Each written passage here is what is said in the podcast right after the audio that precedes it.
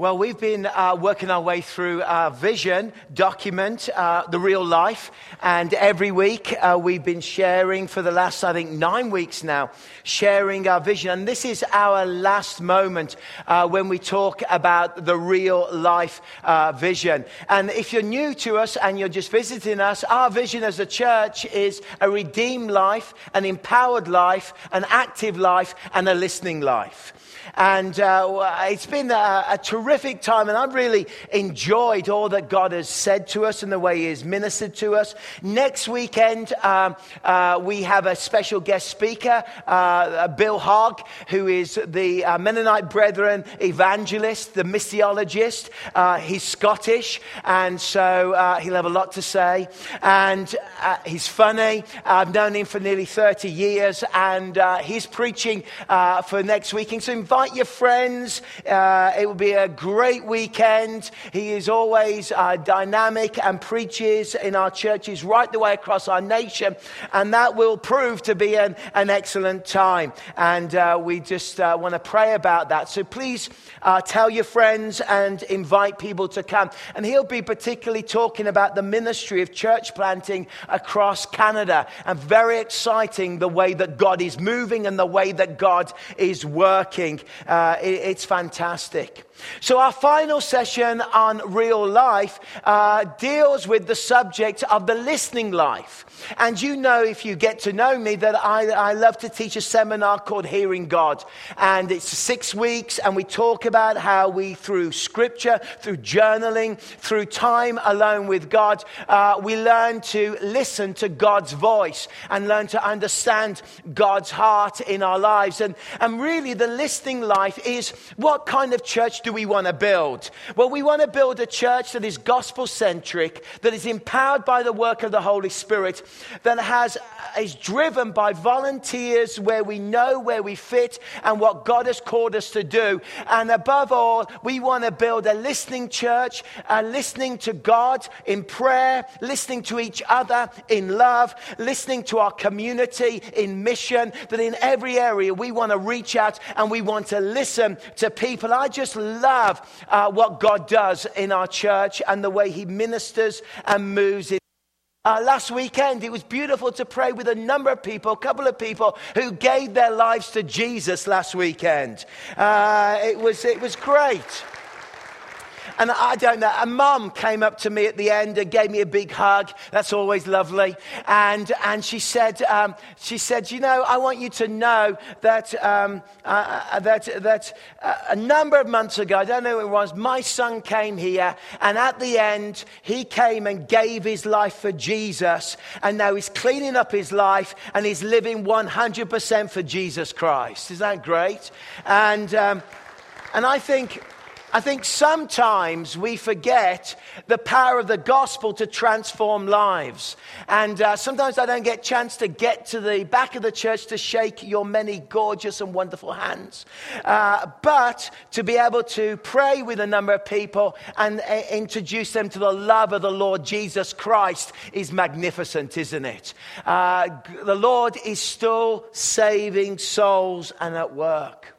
So in terms of prayer, and as we think about prayer, what what do we really want to, how do we start this journey? Much share, you already know.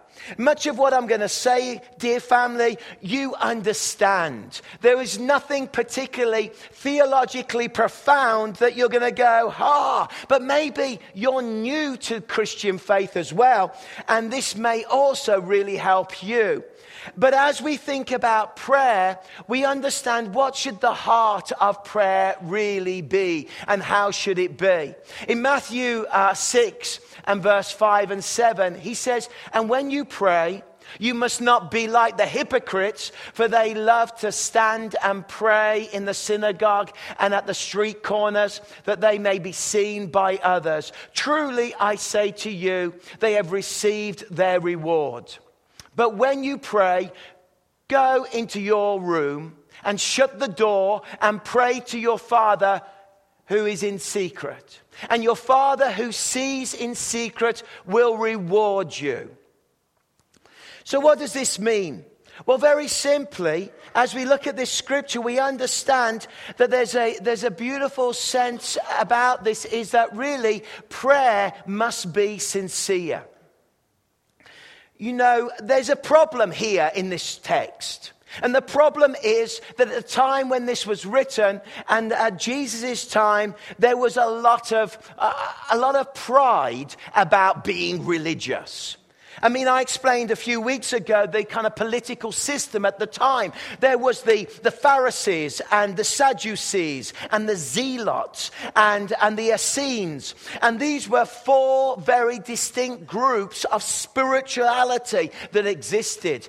There were the Pharisees, who lived by the law and did everything utterly correctly. They were like um, uh, super religious, but on super, super steroids. Everything they did, and they thought, you know what? If we get everything absolutely correct, then what's going to happen is we're going to usher in the day of the Messiah and boot these Romans out. Good idea.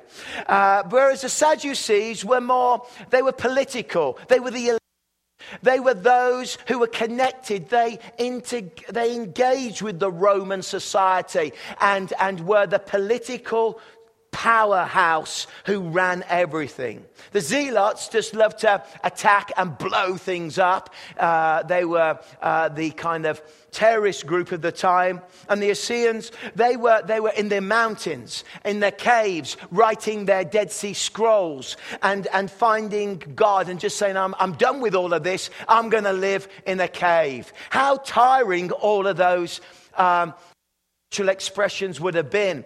You know, the, the legalism of, of being a Pharisee, the, the endless political of being a Sadducee, the, the violence and hatred of being a Zealot, and the exclusion of going away and hiding oneself and trying to see what God is doing. All of those are not, they're not, not a way that we really want to, to live.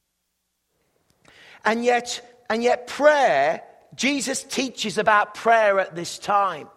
And he teaches us something incredible, because the issue was, he teaches us that prayer should not become an issue of pride. Prayer should not become something that we feel, um, feel arrogant about, or feel self-righteous about, or we boast about, or because the danger is he's looking at the world around him, he's saying, listen, these people, they're faking faith. They're faking their religion. They're faking the way. They're performing. They walk onto a stage, and as they stand there, they perform their belief. And everybody looks at them and applauds them and says, wow, aren't you amazing the way you pray? Aren't you amazing the way that you conduct yourself? Aren't you incredible? Gosh, you're such a spiritual giant. Wow. You know, and, and I, I think sometimes I meet people like that. Uh, you know, oh, yes, yes. Yes, yes, I get up at um, two thirty a.m. every morning and pray for fifteen hours and then go to work at eight a.m.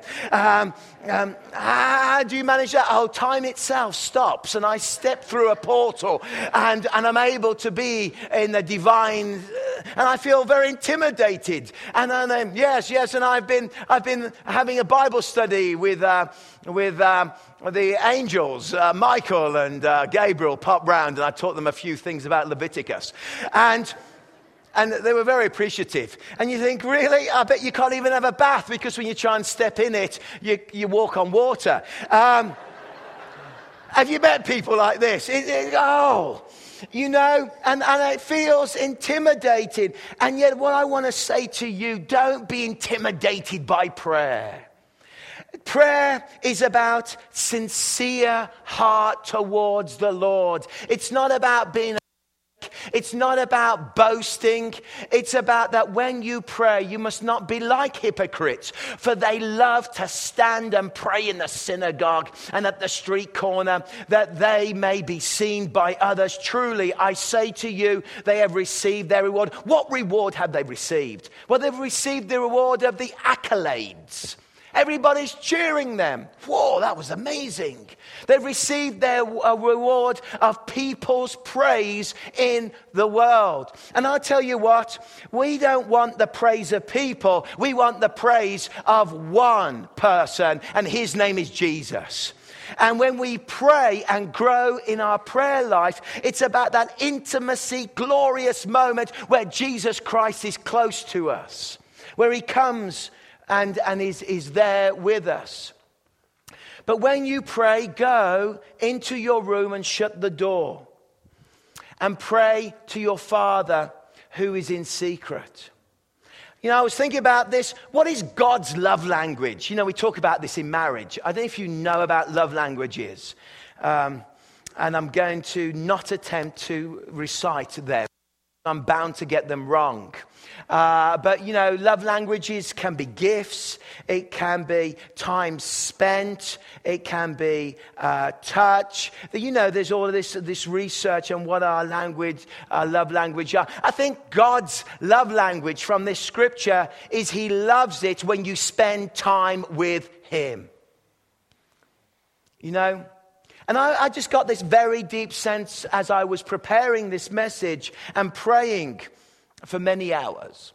Um, but but but really, I got this sense that, you know, the Father's heart, he loves it when you shut the door and you just spend time alone with him. He really does.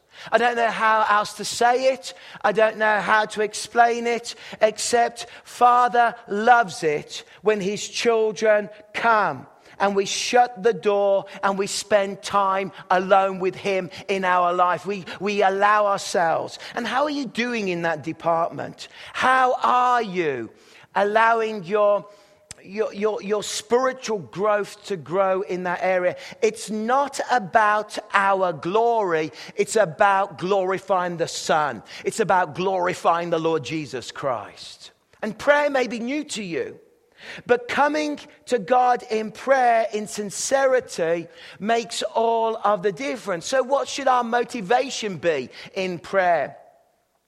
Well, um, I think... Um, And when you pray, do not heap up empty phrases as the Gentiles do, for they think that they will be heard for their many words. Do not be like them, for your Father knows what you need before you ask him. You might go, hang about.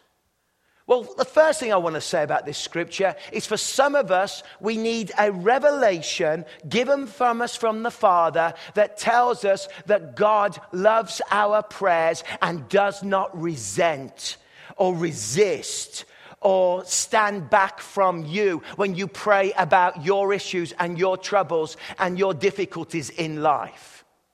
God's heart is this, that God's heart cares for every one of you.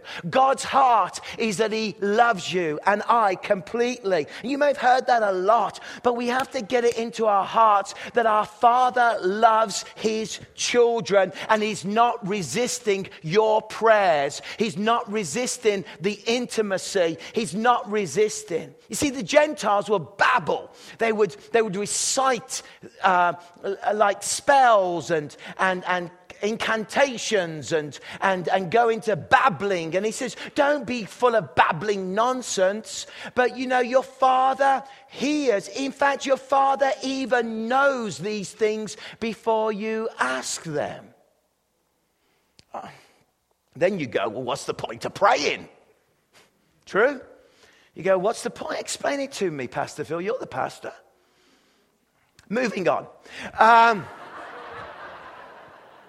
not at all. I love. In fact, this is a, this is shouldn't be confusing part of the verse. This is a most beautiful part of the verse.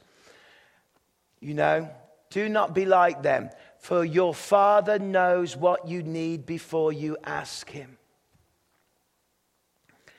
I've got a son. You you probably know that, and I'm going to tell a little story from my son. Uh, he's ten.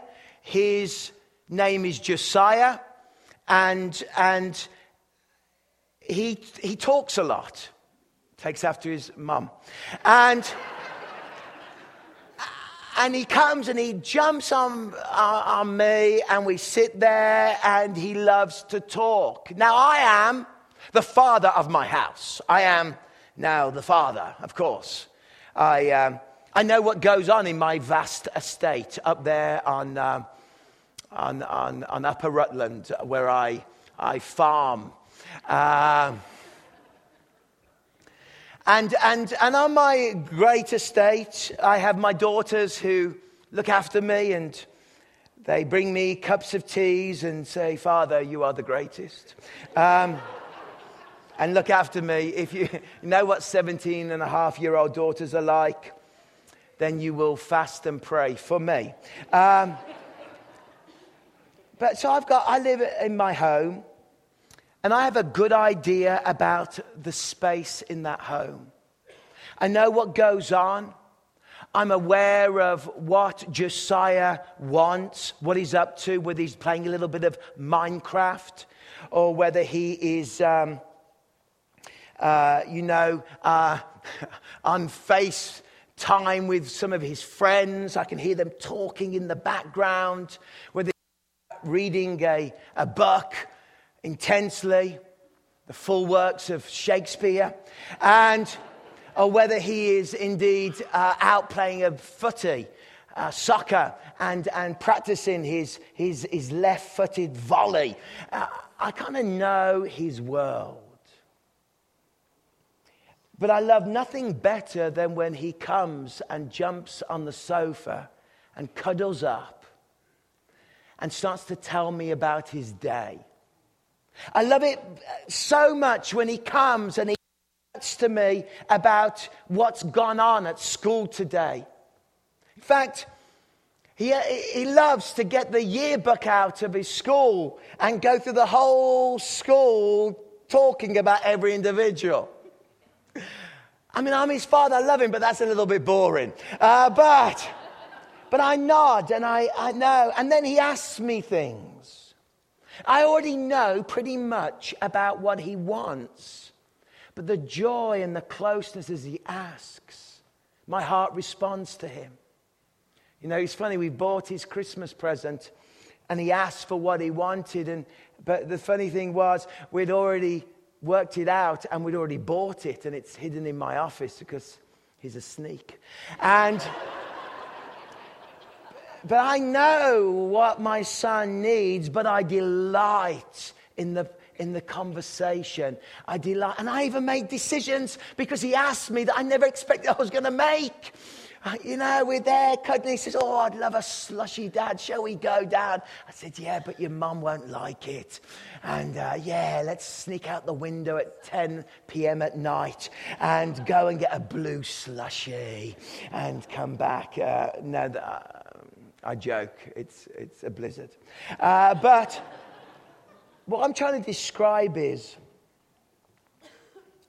that the father loves his children. And the Father loves you. And yes, he's aware of your world. And he knows what's going on. But what prayer fosters is an intimacy where he comes close to you. What does this, this increases? When you're intimate with the Lord, it increases in areas of our life. It increases in in trust. It increases in, in intimacy. Your, your, it increases in connection with God's heart and God's far, God's desires as we spend time with him. And I love prayer, and I love spending time with the Father, and I love the intimacy and bringing my needs and bringing my battles and bringing all of my anxieties and my pains and my troubles to my Father, climbing up onto his lap and, and saying, "Father, thank you for all that you do, that you love me and you care about me and you know me so well." So what should our prayers be like? Well, of course, In uh,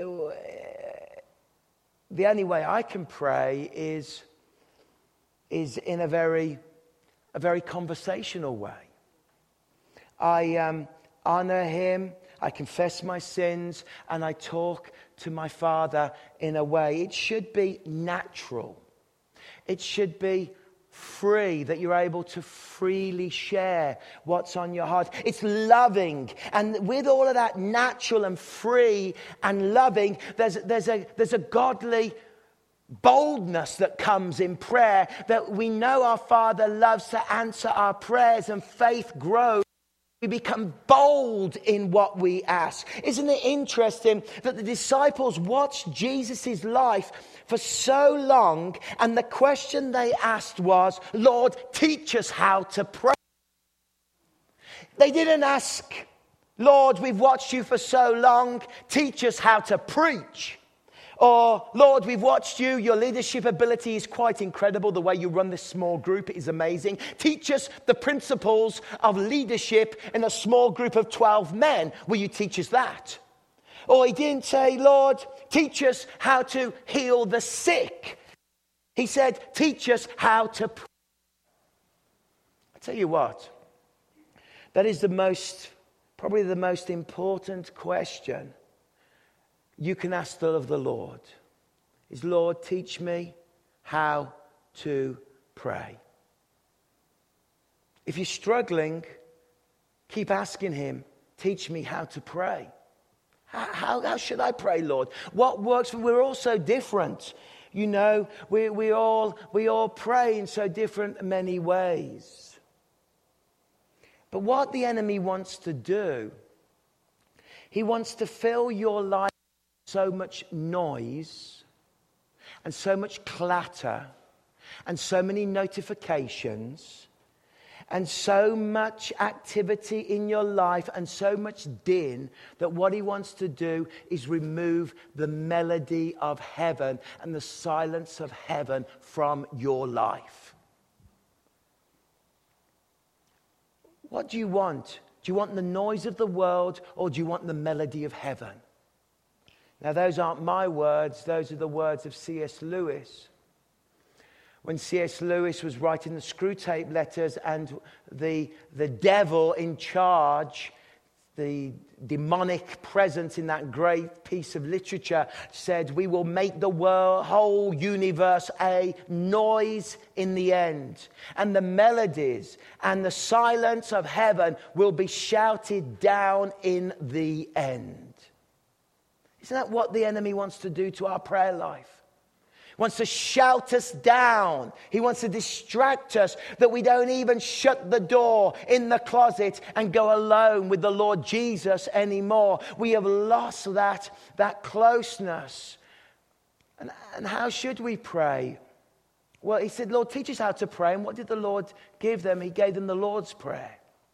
Our Father, who art in heaven. I attended a A beautiful funeral on Friday afternoon where I officiated.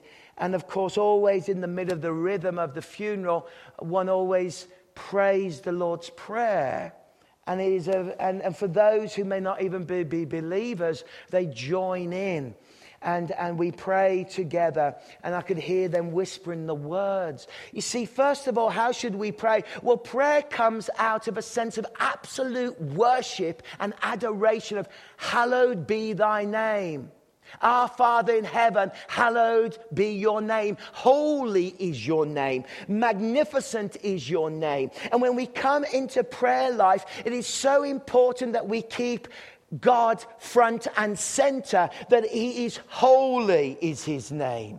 His names are magnificent. There are many names in, in the Hebrew scriptures, in the Greek scriptures of God. There are the names of Jehovah that exist, that the Jehovah, our righteousness, that is there in our lives. Jehovah, our sanctification, who comes and sanctifies our lives. Uh, Jehovah, our, our, our, Our peace and, our, and and who is there amongst us and is present with his people. Uh, Jehovah, our healer. Je- Jehovah, our provider. God, who is our provider, who is with us our banner who watches over us, our shepherd who cares for us. There are there are just so many uh, wonderful, wonderful uh, names that declare who God is.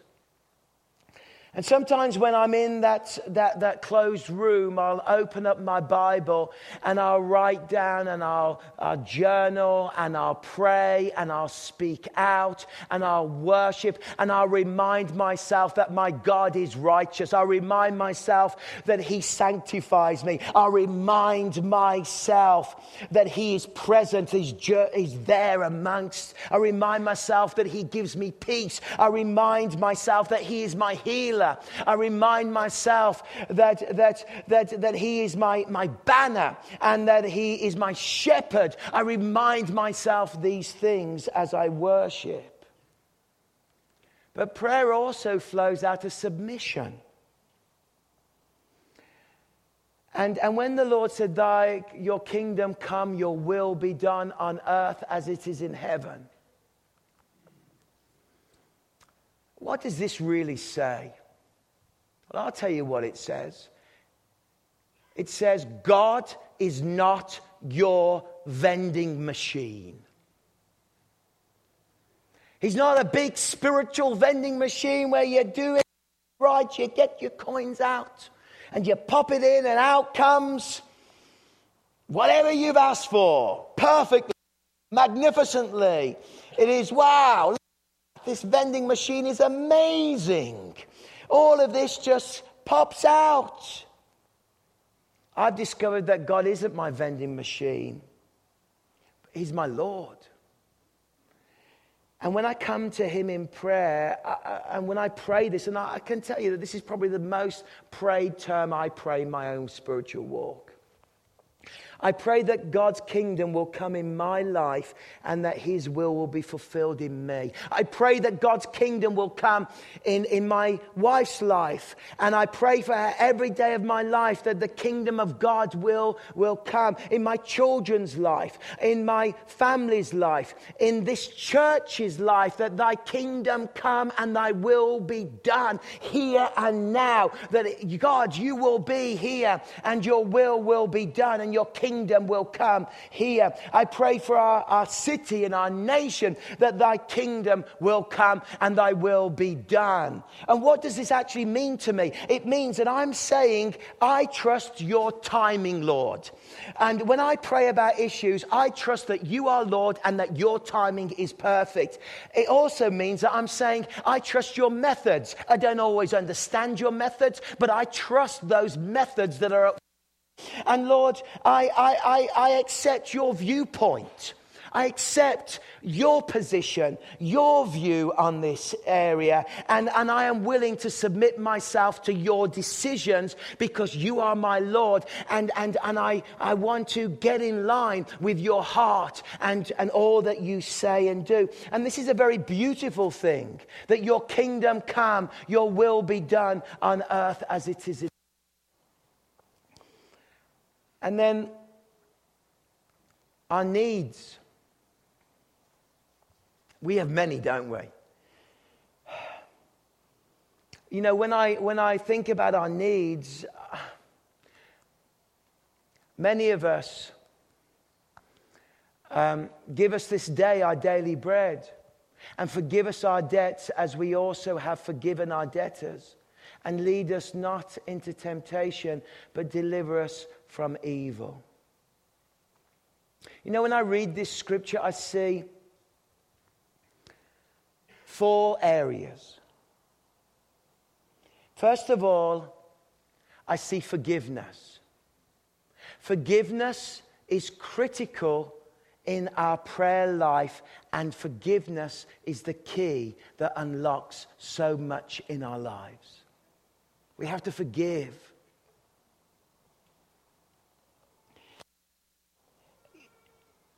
But also our income, our, our daily bread, the way we have, our careers, we, our life, our activities as families. And God is interested in your career, in your income, in your daily provision, in the setting that you are. Thirdly, strength. He wants to give us strength to resist the enemy. Strength to say no to temptation. Strength to resist the enemy. And fourthly, healing. That he heals our brokenhearted. He frees us from so much in our lives. He comes, whether emotionally and physically. He's healing. Forgiveness, income, strength, and healing. It actually is an acronym for FISH. I, I made that up myself. It's not very clever, but I, I like it. Bread and fish. It's very biblical, you know. But I'll tell you what about income and strength and healing. If you haven't nailed the forgiveness, the rest is very hard to deal with. Everything flows out of forgiveness. And when we come to prayer and we empty ourselves and we seek the Lord, it flows out of that forgiveness within our lives. And and and he is he's with us. And and he ministers to us. And, and these areas, income, health, forgiveness and strength, are needs. Our needs are there for each one of us. And as a church, we want to foster a vision of prayer, an intimacy of prayer. This Monday night, we gather at Willow One Prayer here in this building and to pray. Maybe you've never been, but you should come and pray with us about Christmas and Christmas services and Living Nativity, and pray about your needs and pray about so many things. It is right that a church should gather to pray and learn how to pray together. And you may say, I feel nervous. I don't want to sit with people I've never met and get into a little group. And, you know, they might be strange. Well, yes. I mean, look at your pastor. And, and, Don't worry about that. If you feel shy, you're allowed to sit quietly on your own and watch what goes on and pray. I don't mind whether you want to dance around, be on your knees, sit alone. Just pray and come and join us. We, we're looking forward in January for twenty-one days of prayer and fasting. Think about that. What is my response? Because we want to start the year by honoring God, and we'll, we'll, we'll step into prayer and fasting. And that may be for you a meal a day. It may be for you just the vegetables. It may be just water for a numbers of days. But in that twenty-one day period, what are you going to do? We prayed for three key areas. And I said to you, choose three areas of your life that you want to see change and fast and pray for them. In two thousand sixteen, and so many of you had answered prayers. We did. All three of our prayers were answered in two thousand sixteen that we brought to the Lord as a family. And I'm excited about the next three things we want to pray about and step into as, as, as families and churches. What are you believing God for? What are you going to pray for in two thousand seventeen? We want to foster that. But more importantly now, as I close, our real life series. We're a church that is about preaching the redeemed power of the Lord Jesus Christ. We're a church that believes in the empowering of God to change our characters and fill us with the Spirit. We're a church that believes that every one of us has a role within and without in our active life. We're a church that believes in the beauty of listening and of prayer and the sincerity and simplicity of you talking to God in your life. So why don't you ask the Lord for a moment, Lord, what is the next step you want me to take in my prayer life? What do I need to address? Just ask him that question. What is that step? Let's just pause now.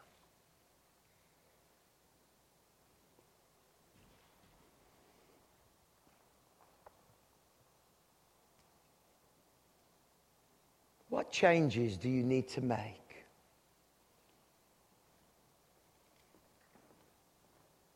Perhaps it's time to just start praying.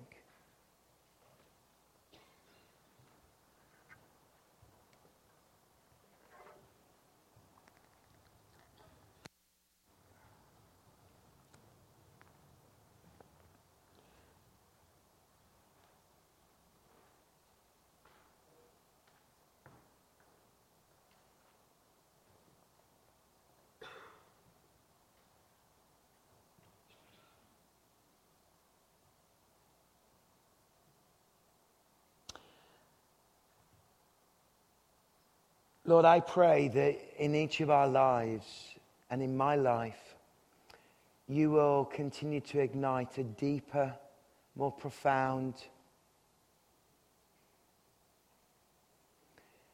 spiritual depth of sincerity in prayer, of shutting the door and finding the room, of simplicity built around the beautiful, natural relationship that we can have with you, Lord. Freely coming to your presence, knowing that you lovingly care for us. And understanding, Lord, that we at times can be bold to ask, like a child with a father, even though you know our needs, you love You love to engage with us and the pleasure of being with you, Lord. Thank you, Lord Jesus, for this.